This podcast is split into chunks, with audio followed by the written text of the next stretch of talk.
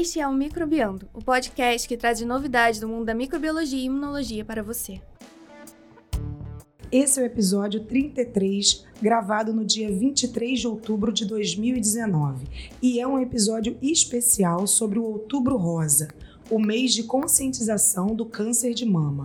Nesse episódio, traremos artigos de microbiologia e imunologia relacionados a esse tema. Você está pronto para se surpreender?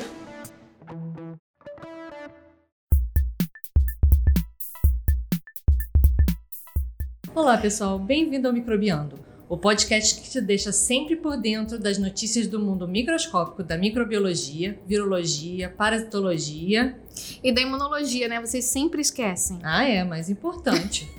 Estamos aqui hoje, eu, Rosana Ferreira, professora da microbiologia da UFRJ, junto com a professora Ana Carolina. Oi! Professora Juliana Echevarria. Oi, gente. Professora Juliana Cortines. Oi, gente. Com o Bruno. Olá, gente com a Adriana. Oi, gente. Com a Vitória. Oi, pessoal. E com o professor Leandro Lobo. Oi, pessoal. Hoje tá, tá cheia a sala, hein? E lotado de professores aqui. Sim, o pessoal não quis perder esse episódio especial. Muito bom. E não podemos esquecer o Cid. Ele não tem como falar, gente. Ele tá impossibilitado. Tá longe.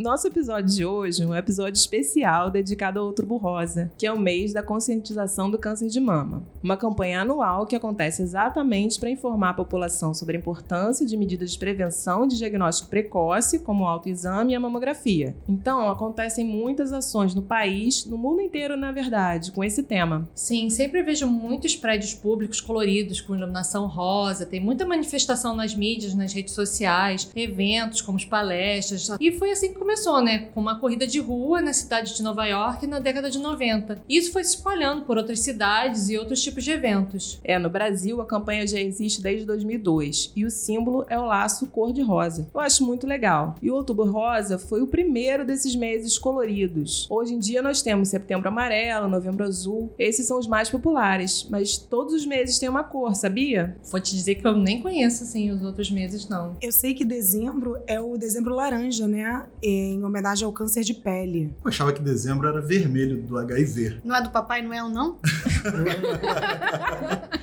não, mas realmente todos os meses. Janeiro é branco, é o janeiro branco. É, tem vários tem meses vários, tem suas é. cores, né? E alguns cores. meses tem várias cores, são dedicados a, a diferenças, diferentes doenças, né? É, agosto eu achei interessante, que é agosto dourado, né? É para incentivar a amamentação. A nossa aluna, Vitória Fernanda, junto com o Eduardo Volotão e a Suzane Nunes, trouxeram algumas informações importantes sobre o câncer de mama no Brasil. Conta aí, Vitória. Antes de começar, é importante lembrar que as informações que serão apresentadas aqui são para apoiar e não substituir a consulta médica. Procure sempre uma avaliação pessoal com seu médico regularmente e nos serviços de saúde para o acompanhamento. Bom, gente, o câncer de mama é o tipo de câncer mais comum entre as mulheres no Brasil e no mundo, depois do câncer de pele. É relativamente raro antes dos 35 anos, mas acima dessa idade, sua incidência cresce progressivamente, especialmente após os 50 anos. É importante destacar que, apesar de incomum, também pode ocorrer em homens. O câncer de mama é uma doença causada pela multiplicação desordenada de células de mama. Esse processo gera células anormais que se multiplicam, formando o que se conhece como tumor. Existem vários tipos de câncer de mama, por isso, a doença pode evoluir de diferentes formas. Alguns tipos têm desenvolvimento rápido, enquanto outros crescem mais lentamente. Esses comportamentos distintos se devem às características próprias de cada tumor e sua localização. O câncer pode começar em diferentes áreas da mama, nos ductos, nos lóbulos ou, em alguns casos, no tecido intermediário. A classificação depende dessa localização e de outros fatores, mas basicamente inclui casos de câncer de mama invasivo, não invasivo, recorrente e metastático. Estas características são importantes porque determinam a gravidade da doença, o tipo de tratamento e as chances de cura. Segundo o INCA, são estimados 59.700 casos novos de câncer de mama em 2019. Estima-se que uma em cada oito mulheres vai apresentar câncer de mama no decorrer da vida. Esse câncer não possui uma causa única, sendo relacionado a diversos fatores de risco, normalmente divididos em dois grupos: inevitáveis e modificáveis. Dentre os inevitáveis estão a idade, né? 75 a 80% dos casos ocorrem em mulheres com mais de 50 anos, histórico familiar e genético, como mutações em determinados genes, casos de câncer de mama ou de ovário em familiares. É, e tem o histórico pessoal e características reprodutivas também, né? Como, por exemplo, aquelas meninas que tiveram a primeira menstruação antes dos 11 anos de idade, ou a mulher que entra em menopausa depois dos 55 anos, ou que não teve filho, ou mesmo que o primeiro filho foi após os 40 anos, né? Ou então o caso de câncer de mama prévio. Então isso tudo funciona como fator de risco. A gente tem como fatores modificáveis o peso corpóreo, né, que aí você poderia ter obesidade, sobrepeso, tem o abuso de álcool, tem o tabagismo, a exposição à radiação ionizante, né? Quanto maior a dose, mais jovem essa mulher, é, maiores os riscos. Uso de contraceptivos orais e reposição hormonal também. Assim, medidas como controle do peso, aleitamento materno, atividade física regular, além de evitar o consumo de álcool e cigarro, são considerados fatores protetores. E você, ouvinte, que passa por essa situação ou que gostaria de se prevenir? Como proceder? O microbiando deu uma porta por um dia e foi até uma clínica da saúde no centro da cidade chamada Clínica da Família Oswaldo Cruz, próximo ao INCA, onde recebemos várias orientações. Primeiramente, é importante saber alguns dos sintomas do câncer de mama, que são nódulo fixo, endurecido e geralmente indolor alterações nos mamilos, saída espontânea de líquido dos mamilos, pequenos nódulos no pescoço ou na região embaixo dos braços, nas axilas, pele da mama vermelha ou parecida com uma casca de laranja. Caso a pessoa encontre algum desses sintomas, é necessário que se procure imediatamente a clínica da família mais próxima da sua localização, para eles tomarem as medidas cabíveis e darem as orientações de como proceder. Descobrimos até que se a pessoa não tiver condições de ir na clínica, ela pode conversar com os profissionais da mesma, que vão até a casa da pessoa. Constatado esses sinais e solicitada a consulta médica, o mesmo vai requerer que seja feita a mamografia, que é uma radiografia das mamas, feita por um aparelho de raio-x, que é o mamógrafo. Esse exame levanta uma suspeita, mas o câncer só é confirmado através de biópsia. Ah, vale lembrar que esse exame é recomendado apenas para mulheres entre 50 a 69 anos, pois, como já dito, a idade é um fator de risco também e é recomendado que seja feita a cada dois anos. Mas e as mulheres antes dos 50 anos, com ou sem esses sinais? O recomendado é periodicamente fazer seus exames de rotina. A cada seis meses ir no ginecologista, a realização de ultrassom da mama e axila também é muito importante. Outra questão também é o autoexame, que consiste, por exemplo, levantar o braço esquerdo, realizar toques, apalpando mesmo ao redor da mama esquerda com a mão direita, e com isso a mulher pode sentir-se algo diferente na mama, como nódulos ou do outro lado também pode ser feito é, a mesma coisa. Tudo isso é importante para que a mulher conheça seu corpo e possa notar qualquer alterações nas mamas e caso encontre algo diferente, é necessário procurar o médico o mais rápido possível. Vale lembrar que esse autoexame não é suficiente para detectar precocemente o câncer de mama, viu, gente? Mas já é uma forma de detecção também. Outra coisa que é importante falar é que se a pessoa verificou se possui nódulos nos seios e faz uso de anticoncepcional, talvez seja interessante consultar um ginecologista e até mesmo um mastologista para ver se o uso do mesmo não irá alterar o crescimento do nódulo, pois como anticoncepcionais são nada mais do que hormônios, seria interessante atentar para essas questões. Se vocês se sentirem interessados e desejam saber um pouco mais, no site do INCA tem várias informações detalhadas sobre câncer de mama. Ah, e como já dito antes, nós estamos no mês do Outubro Rosa, gente. As clínicas da família, posto de saúde, normalmente ficam com campanhas para alertar as pessoas. Então é importante que você procure a mais próxima de você já. Bom, depois dessa contextualização e algumas dicas sobre o câncer de mama, no episódio de hoje nós vamos discutir artigos que têm uma interseção é, entre a microbiologia, imunologia e o câncer de mama. Né? Isso aí. Creio que para a maioria dos ouvintes, imaginar essa conexão entre câncer e imunologia já é bem fácil. Mas e as outras áreas da microbiologia? Será que a virologia e a bacteriologia têm algo a contribuir nessa conversa? Vamos começar para descobrir? Já que estamos aqui, vamos começar a falar sobre bacteriologia. Para ser mais específico, vamos falar de um artigo que relaciona a microbiota intestinal com câncer de mama. Que tal? Vamos nessa. O artigo de hoje se chama Desbiose pré-existente é um fator intrínseco do hospedeiro na regulação da inflamação tecidual e disseminação de células tumorais em câncer de mama positivo para o receptor hormonal. É um título bem longo. A primeira autora se chama Claire Rosean e a última autora é a Melanie Rutkowski, que são do Departamento de Microbiologia, Imunologia e Biologia Celular da Universidade da Virgínia, nos Estados Unidos. O artigo tem outros oito autores de diferentes departamentos, incluindo a patologia e a bioestatística, e foi publicado em junho desse ano na revista Cancer Research. Vamos a ele? Gostei, Rosana. Mas tinha que ter um, uma desbiose. Tinha que ter uma microbiota. Bom, o artigo começa apresentando uma pergunta, basicamente. Nós não sabemos por que alguns pacientes com câncer de mama HR positivo ou seja, aqueles que possuem receptor hormonal, desenvolvem uma doença muito mais agressiva e invasiva do que outros pacientes com o mesmo tipo de câncer. Mas o que, que esses receptores representam para o tratamento? Bom, de forma bem geral, o câncer de mama pode ser categorizado em três tipos principais, baseados na presença ou ausência de marcadores moleculares para receptores de hormônios de estrogênio e progesterona e para o fator de crescimento epidérmico humano 2, conhecido como ERB2 ou HER2. A presença qualitativa e quantitativa desses marcadores pode ser feita por imunohistoquímica da biópsia ou da peça do tumor. Assim, um tumor de mama pode ter receptor para um ou outro hormônio, e assim considerado HR positivo, para o HER2 ou pa para os três ou até para nenhum deles.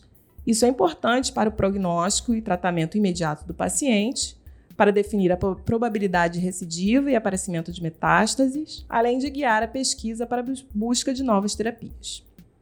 Só para vocês terem uma ideia, estima que 70% dos pacientes são positivos para algum receptor hormonal e HER2 negativo. 15 a 20 são negativos para os receptores hormonais e positivos para o HER2, e 15% são negativos para os três marcadores.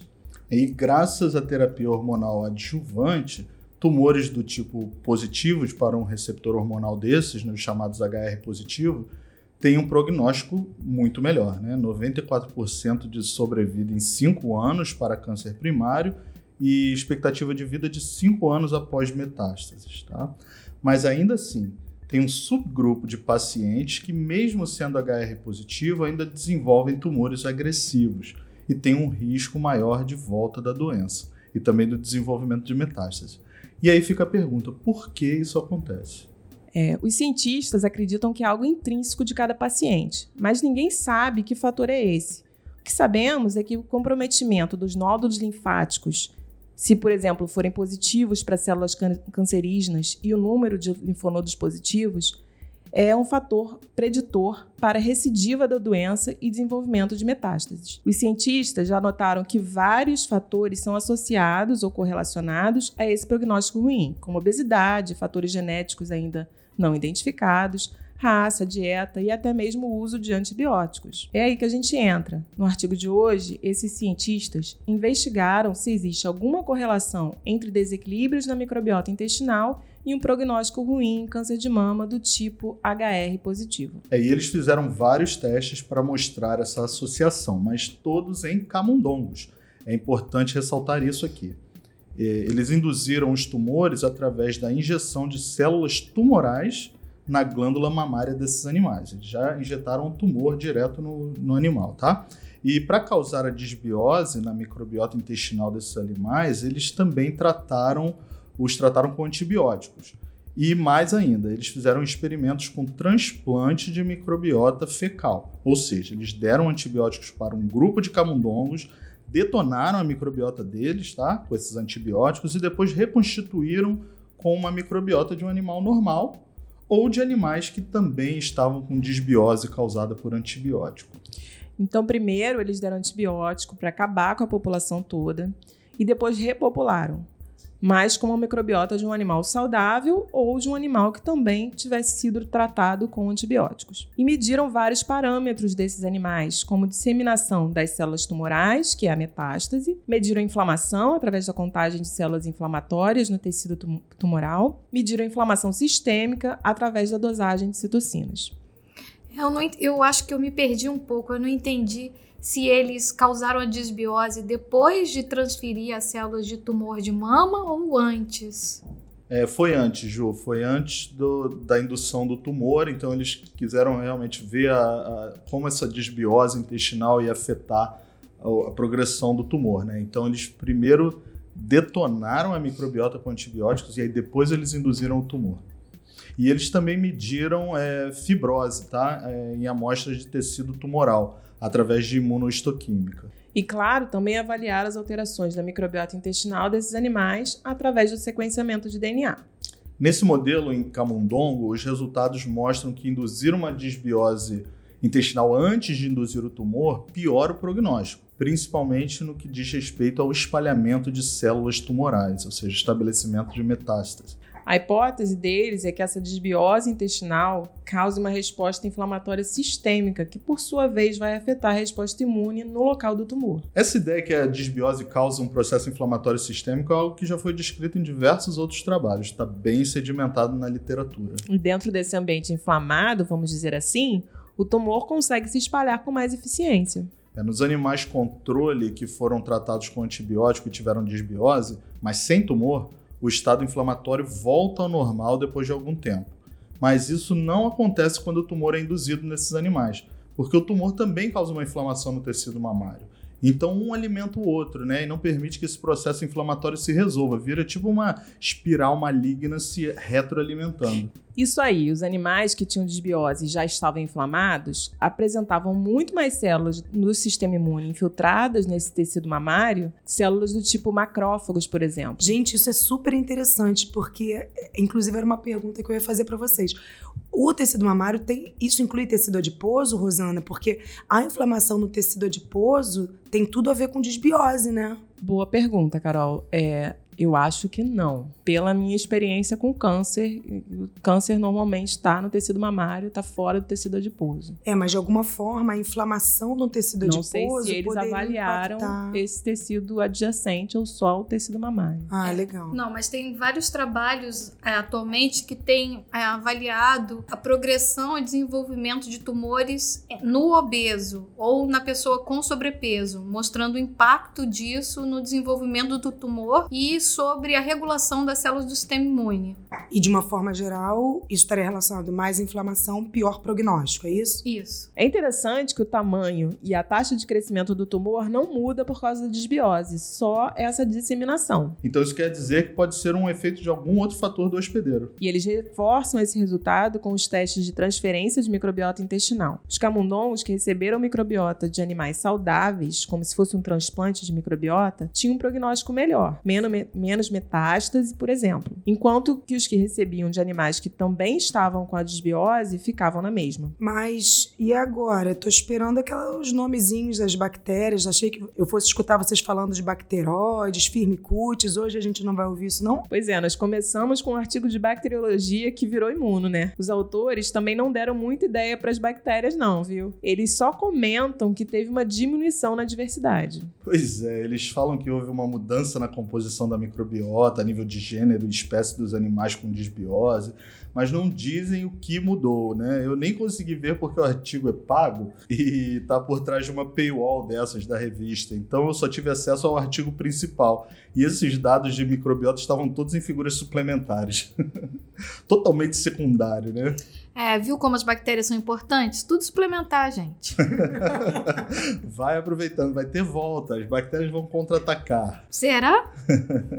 Então, mulheres sob risco de ter câncer de mama ou já com câncer de mama, elas não deveriam tomar antibiótico? É, não é bem assim, né, Carol? Esse, todos esses experimentos foram feitos em camundongos, usando doses altíssimas. É, o risco de infecção é pior do que ficar do que tomar o antibiótico e ter uma disbiose, né? Então esses são tipos de coisa que o médico tem que pesar na hora de Né? Uma, mulher, mesmo que esteja sob o risco de desenvolver câncer de mama e com esses resultados de que a desbiose intestinal pode piorar o prognóstico, Pô, se você tem uma infecção causada por uma bactéria, você não pode ignorar essa infecção e não tomar um antibiótico. Você tem que usar, fazer É. o tratamento. Eu fiquei pensando aqui na quimioterapia, né? Vocês, vocês viram que a desbiose aumenta a questão de metástase. Quimioterapia deve causar uma desbiose sinistra na microbiota.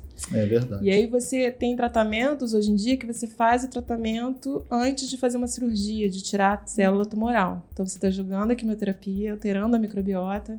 Será que isso piora a taxa de metástase nesse tipo de, de tumor? É, mas aí você está reduzindo a quantidade de células tumorais que podem se disseminar. Sim. Então, talvez o impacto seja menor. Também, nesses, nesses modelos experimentais, a transferência de célula tumoral, em geral, ela é grande, né? Não sei até que ponto precisava de estudos mais randomizados em humanos para a gente saber exatamente qual é o papel da microbiota nessa história. Com certeza. E talvez não seja igual para todos os tipos de tumor, Uhum. né? De mama. Uhum. É, porque uma coisa que a gente pensa, isso foi feito com um grupo, né, pensando em um grupo específico daquele tipo de tumor. Mas isso acontece em outros tipos de tumores também, naqueles outros receptores que eu falei. Que alguns grupos vão muito bem e outros grupos não. O prognóstico é horrível. Será que a microbiota tem um papel ali também? É, e aí eu também já penso na associação de probióticos ou pré-bióticos, né, a esses tratamentos. Seja no caso do antibiótico, caso a pessoa tenha uma infecção e realmente precise tomar um antibiótico, ou mesmo no caso, como a Rosana falou, da quimioterapia, né? Que seriam É. coisas que de alguma forma iria preservar ou melhorar a composição da microbiota. Eu não sei se probiótico, no caso da quimioterapia, é adequado, porque em muitos casos a pessoa fica debil- debilitada, né? Fica imunocomprometida. Não tão, tão mal quanto um câncer de sangue, por exemplo, leucemia, mas fica. Então não sei se os probióticos, mas talvez os pré-bióticos ajudassem. Né? Olha a fibra aí. Fibra, Isso né? aí. Acetato, já falei. Vinagre orgânico para todo mundo. Legal.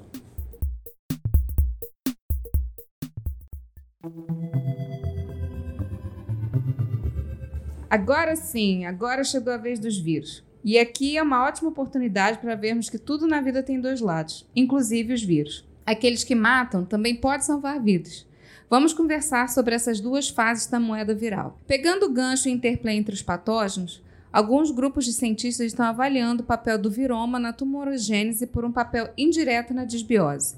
Ou seja, Talvez a população viral possa influenciar no pool de bactérias do microbioma de forma a promover uma desbiose importante que pode estar relacionado com o sur- surgimento de diversos cânceres, inclusive de mama, como foi falado pelos microbianos bacterianos. Esses dados são super recentes ainda em revisão, mas vale ficar de olho no que vem por aí. O artigo que estou citando aqui foi publicado em agosto desse ano por Stern e colaboradores. Com ação mais direta de infecções virais, está sendo observado que podem existir associações entre infecções por citomegalovírus e o surgimento de câncer de mama. Evidências adicionais mostram a presença prevalente de dois ou mais vírus em câncer de mama, mostrando talvez uma sinergia entre as infecções. Ainda não existe uma resposta cabal associando infecções virais com o surgimento de câncer de mama especificamente.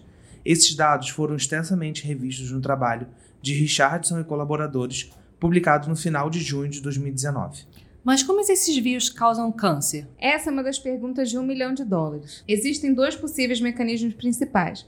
Um seria relacionado aos vírus que são de DNA. HPV seria o principal exemplo. Esses vírus, porque precisam das enzimas celulares que participam da síntese de DNA, fazem a célula entrar no ciclo de divisão celular. Para isso, esses vírus codificam proteínas que são ativadores do ciclo celular. A atividade descontrolada dessas proteínas inicia um processo de transformação da célula em um tumor. Posteriormente, poderá acontecer a integração do genoma do vírus, ou parte dele, ao genoma do hospedeiro, o que marca o estabelecimento do tumor. Já os retrovírus, que são aqueles cujos genomas são necessariamente integrados ao genoma do hospedeiro, podem causar tumores em consequência da integração do genoma viral no genoma do hospedeiro em locais que desfavorecem o controle celular. Os vírus da hepatite B e C não se sabe exatamente como geram os tumores. Acredita-se que a inflamação que acontece no tecido infectado seja a principal causa da tumorização. Todos esses vírus são conhecidos como vírus oncogênico. A parte bacana é que existem também os vírus com atividade na outra extremidade do espectro, que são chamados de vírus oncolíticos. E o que seriam os vírus oncolíticos? Lembram que os vírus são parasitas intracelulares obrigatórios? Pois então, na maioria dos casos, a infecção viral causa morte celular, por diferentes mecanismos. Os vírus oncolíticos preferem, entre aspas, porque vírus, apesar de eu querer muito, não preferem nada, preferem infectar células hospedeiras tumorais. E a replicação desses vírus causa a morte das células tumorais. Inclusive, já existe um tratamento aprovado para o uso em humanos que é o TVEC. Esse tratamento é baseado em um herpes vírus modificado geneticamente, que é replicado apenas em células de melanoma, aniquilando as mesmas. Quando a replicação viral acontece, há ainda a síntese de moléculas quimiotáticas que estimulam a resposta imune contra aquela célula tumoral infectada. E assim pode ocorrer também indicação de resposta imune específica contra o melanoma. Então quer dizer que existem vírus que são naturalmente oncolíticos e aqueles que os cientistas podem manipular em laboratório para torná-los oncolíticos? Isso mesmo. E que tipo de modificações podem ser feitas para esses vírus aumentar sua eficácia? Podemos modificar os receptores para aumentar o reconhecimento de células tumorais, introduzir genes moduladores da resposta imune, deletar genes de virulência para diminuir o risco para o paciente e assim por diante. As modificações genéticas dos vírus visam sempre aumentar a especificidade e o poder de eliminação específica de células tumorais, e a redução de efeitos colaterais e deletérios para o paciente, para que assim ocorra regressão significativa do tumor em questão. E especificamente para o câncer de mama? Atualmente, existem cerca de 15 vírus oncolíticos sendo estudados em fase de testes clínicos, que inclui o tratamento para o câncer de mama. Isso, esses dados estão apresentados na tabela 5 no artigo de O'Brien e Mattis que foi publicado agora em 2019. O exemplo mais relevante para o podcast de hoje é o vírus vaccinia, da família Poxviridae. Esse vírus é utilizado também para a produção de vacina contra a varíola, uma doença devastadora que chegou a eliminar quase 30% da população da Europa do século XVIII. Um parênteses importante: a varíola foi erradicada através da vacinação, então, gente, nunca perca a oportunidade de falar. Vacinação é essencial. Mas voltando aqui, hoje em dia, através de modificações genéticas, ele está sendo utilizado como ferramenta para o tratamento de câncer de mama. Um artigo legal para se ver é do autor Go e colaboradores de 2019. Uma das grandes vantagens desse vírus oncolítico é que a infecção do hospedeiro não causa integração do genoma viral, ou seja, esse vírus é replicado completamente no citoplasma do hospedeiro, tá? Isso reduz e muito a possibilidade de erros deletérios no ciclo celular.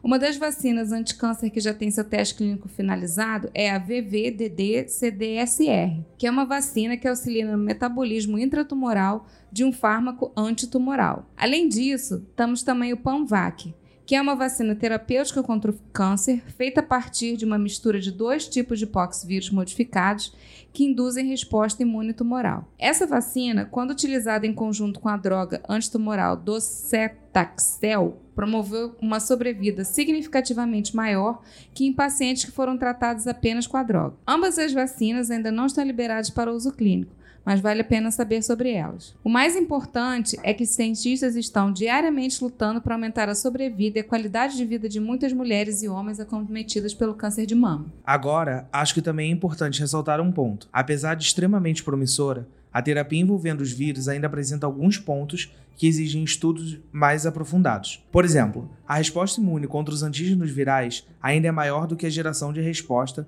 em relação aos antígenos associados a tumores. Portanto, estamos definitivamente no caminho certo, mas ainda não temos a fórmula definitiva para o tratamento de tumores utilizando ferramentas virais. É, talvez nessa forma de manipular o vírus, será que não teria como é, tirar né, as, os peptídeos ou algumas proteínas imunogênicas e com isso minimizar a eliminação deles? Isso você acha que, né, que acabaria melhorando a resposta antitumoral? Muitos desses vírus que são manipulados para terapia gênica ou terapia é, antitumoral, eles têm parte dos seus genes de virulência, por exemplo, deletados.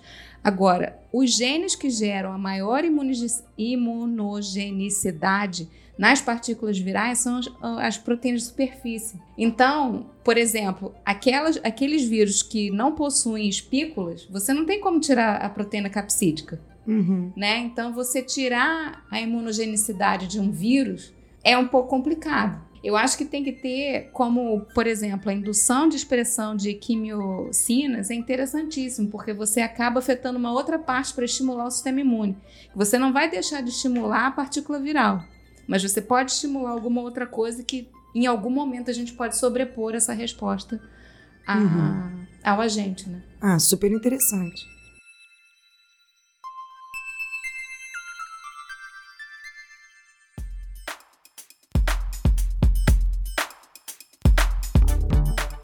Bom, então vamos falar agora um pouquinho mais de imunologia, né, Ju? Isso, nunca é demais. Bem, eu pensei muito no que eu ia falar hoje nesse episódio. E existem milhões de possibilidades, desde estudos sobre a resposta imune contra as células de tumor de mama e a regulação dessa resposta, até as coisas mais sofisticadas em técnicas de imunoterapia que vocês estão ouvindo falar aí na mídia convencional. E no nosso podcast, né, no especial que a gente fez de imunoterapia. Mas esse assunto é, me toca também pessoalmente, não só pelo fato de ser mulher, mas também por ter acompanhado a minha mãe e a minha avó como pacientes de câncer de mama. Por isso, então, eu resolvi tomar outro caminho. Um caminho que foi apresentado para mim pela professora Vivian Rojanek, do Instituto de Bioquímica Médica Leopoldo Demeis, aqui da UFRJ. A Vivian foi minha orientadora de mestrado e doutorado, e ela é uma dessas pessoas que faz mil coisas diferentes. Ela abriga as pessoas que chegam no laboratório e sempre tem uma história maravilhosa para contar. E ela tem contribuído muito na pesquisa sobre o câncer, tanto na pesquisa associada à resposta imune, quanto à resistência a múltiplas drogas, e também na regulação neuroimunoendócrina nos indivíduos com câncer. É, a Vivian e outros pesquisadores acreditam que os fatores psicossociais têm efeitos moduladores poderosos sobre o curso do câncer e que os eventos de vida estressantes podem favorecer o crescimento do câncer e a metástase através da modulação tanto do sistema nervoso quanto do sistema endócrino e do sistema imune. Por isso, é, quando eu cheguei no laboratório da professora Vivian, é, naquele momento eu estava em fase de finalização de trabalho de doutorado, uma aluna chamada Maria Helena Murim, cujo trabalho era intitulado A Enfermagem e a Psiconeuroimunologia do Câncer de Mama. E ela estudava o efeito da intervenção psicoterapêutica na atividade de células NK, que são as células natural killer, ou exterminadoras naturais. Mas, Ju, é, o que são essas. Você pode explicar pra gente o que são essas células exterminadoras naturais? Elas vieram do futuro? Então, na verdade, não, Leandro. As células NK, né, natural killer, não tem nada a ver com Arnold Schwarzenegger. I'll be back. Não, no caso. Elas têm a capacidade de reconhecer e lisar as células infectadas né, por micro-organismos e células tumorais, sem qualquer sensibilização prévia, e desempenham um papel importante na vigilância imunológica do câncer e na prevenção de metástases. No entanto, a capacidade das células NK de reconhecer e matar células tumorais é significativamente prejudicada em pacientes com câncer.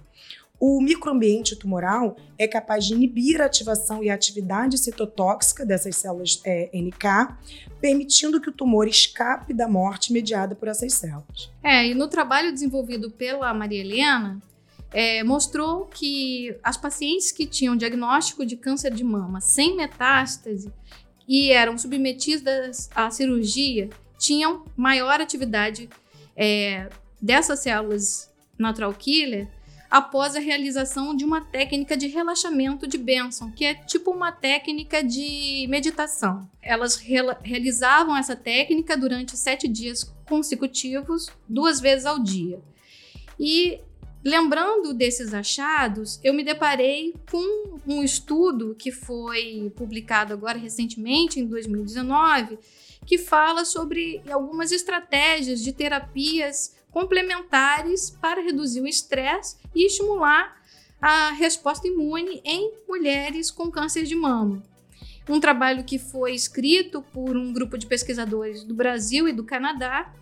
E o trabalho chama atenção pelo fato de que o estresse, a ansiedade e às vezes a depressão que acomete os pacientes ou no curso da doença e após o tratamento pode afetar negativamente a qualidade de vida dessas pessoas.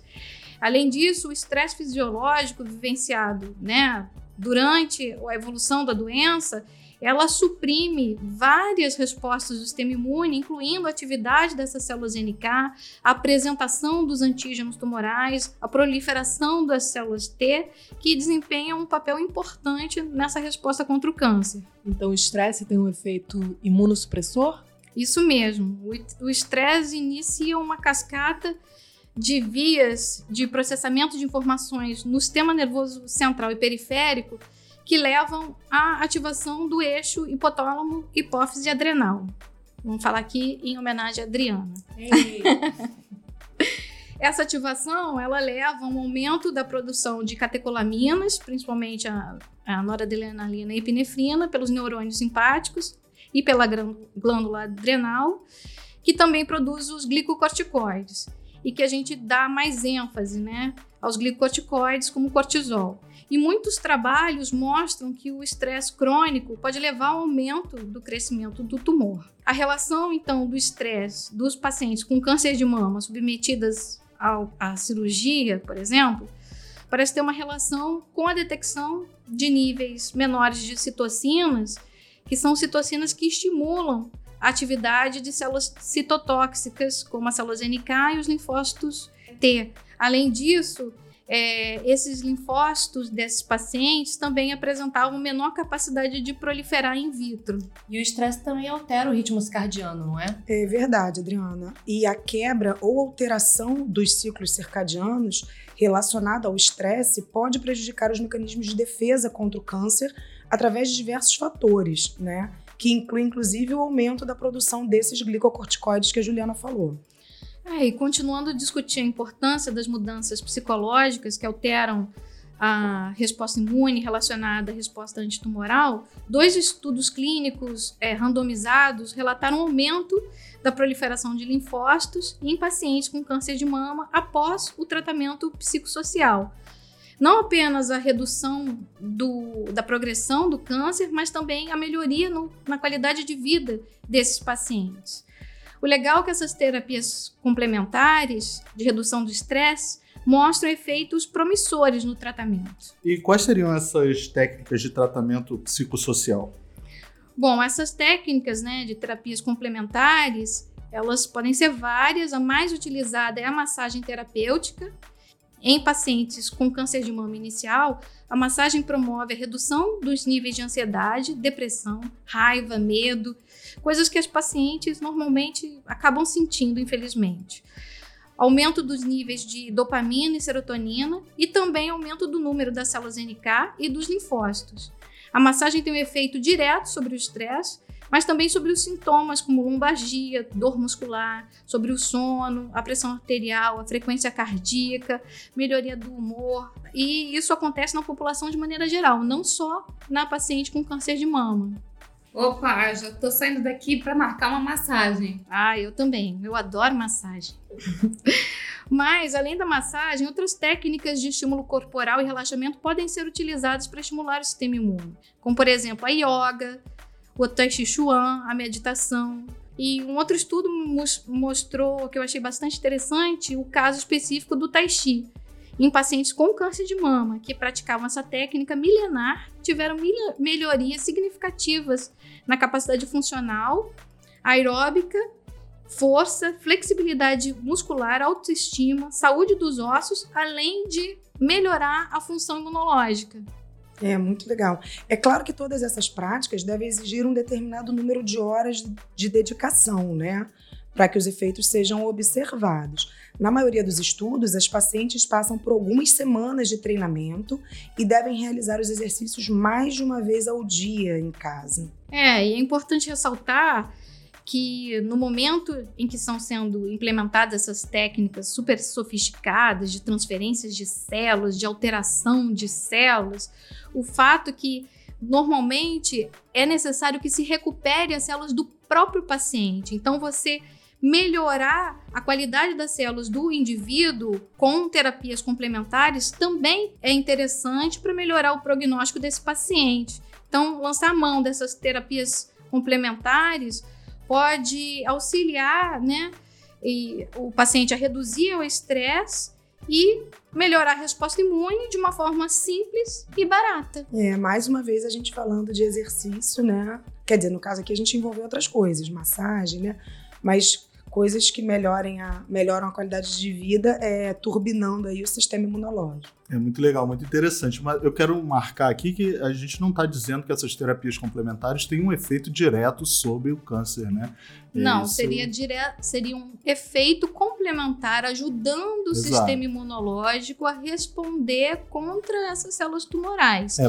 Todos esses estudos, as pacientes estão passando por quimioterapia e fizeram, é, na maior parte dos estudos, também fizeram a cirurgia. Que é um fator muito estressante a mastectomia. Então, eu, um dos fatores de eu ter escolhido esse estudo foi porque a minha mãe passou por uma mastectomia. E a mastectomia é um evento muito estressante na vida da pessoa.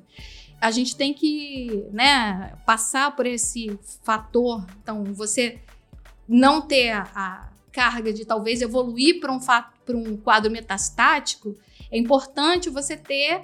é, eliminar fatores estressantes né, que contribuem. Então, no, nesses estudos mostram que quanto menos estresse tiver envolvido, isso existe. Esses estudos não existem só para câncer de mama, mas também para outros tipos de câncer. É, melhor é o prognóstico. É, mas eu, eu achei legal chamar a atenção disso, porque é muito comum a gente encontra por aí na internet, assim, espertalhões É. tentando vender uma cura milagrosa e muitas vezes é, inclui essas terapias complementares, assim, são pessoas que fazem isso até de má fé. Né? E que não é o caso, não é disso que a gente está falando. A gente está falando realmente de, de um benefício para a saúde do- que está relacionado ao relaxamento, né? a um exercício físico, a uma melhora de, de condições de vida. É, e a prática desse tipo de atividade ao longo da vida talvez estimule também o sistema imune a ter uma melhor vigilância imunológica e prevenir o surgimento, o estabelecimento desses tumores. E a gente tem que, mas a gente tem que tentar, enfim, ajudar as pessoas a terem caminhos, buscarem caminhos alternativos, que talvez sejam essas, essas complementariedades e fazer com que os médicos também é, cuidem dos pacientes, deem outros caminhos para esses pacientes, né? De ajuda. É, essa coisa da tipagem genética, Juliana, é, não sei se vale aqui a gente lembrar o caso da Angelina Jolie. Foi esse o caso? Ela fez uma Fez tipagem mastectomia genética e preventiva. optou por fazer a preventiva, foi isso? Foi. É, mas eu posso até te acalmar. Eu também fiz. Eu tive avó, mãe, eu fiz o teste e não tem nenhum, nenhum fator genético. Olha só. Não, mas isso não acalma. né? Mas não- Mas agora eu estou fazendo yoga. Então, para melhorar a minha resposta imune.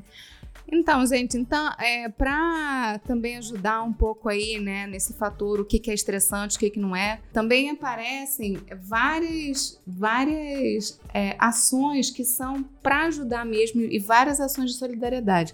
A gente teve uma aluna aqui na microbiologia, Luciana Lobo, ela foi é, aluna da Thaís Souto, e ela teve, foi diagnosticada também com câncer de mama.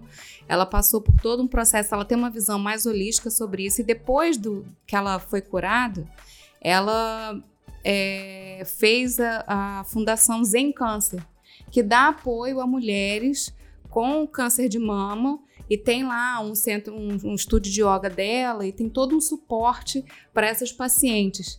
É, então, busquem o, o, o Zen Câncer para ter mais informação, porque tem inclusive terapias tipo cura prânica, yoga, massagem, tudo isso relacionado a pacientes com câncer de mama.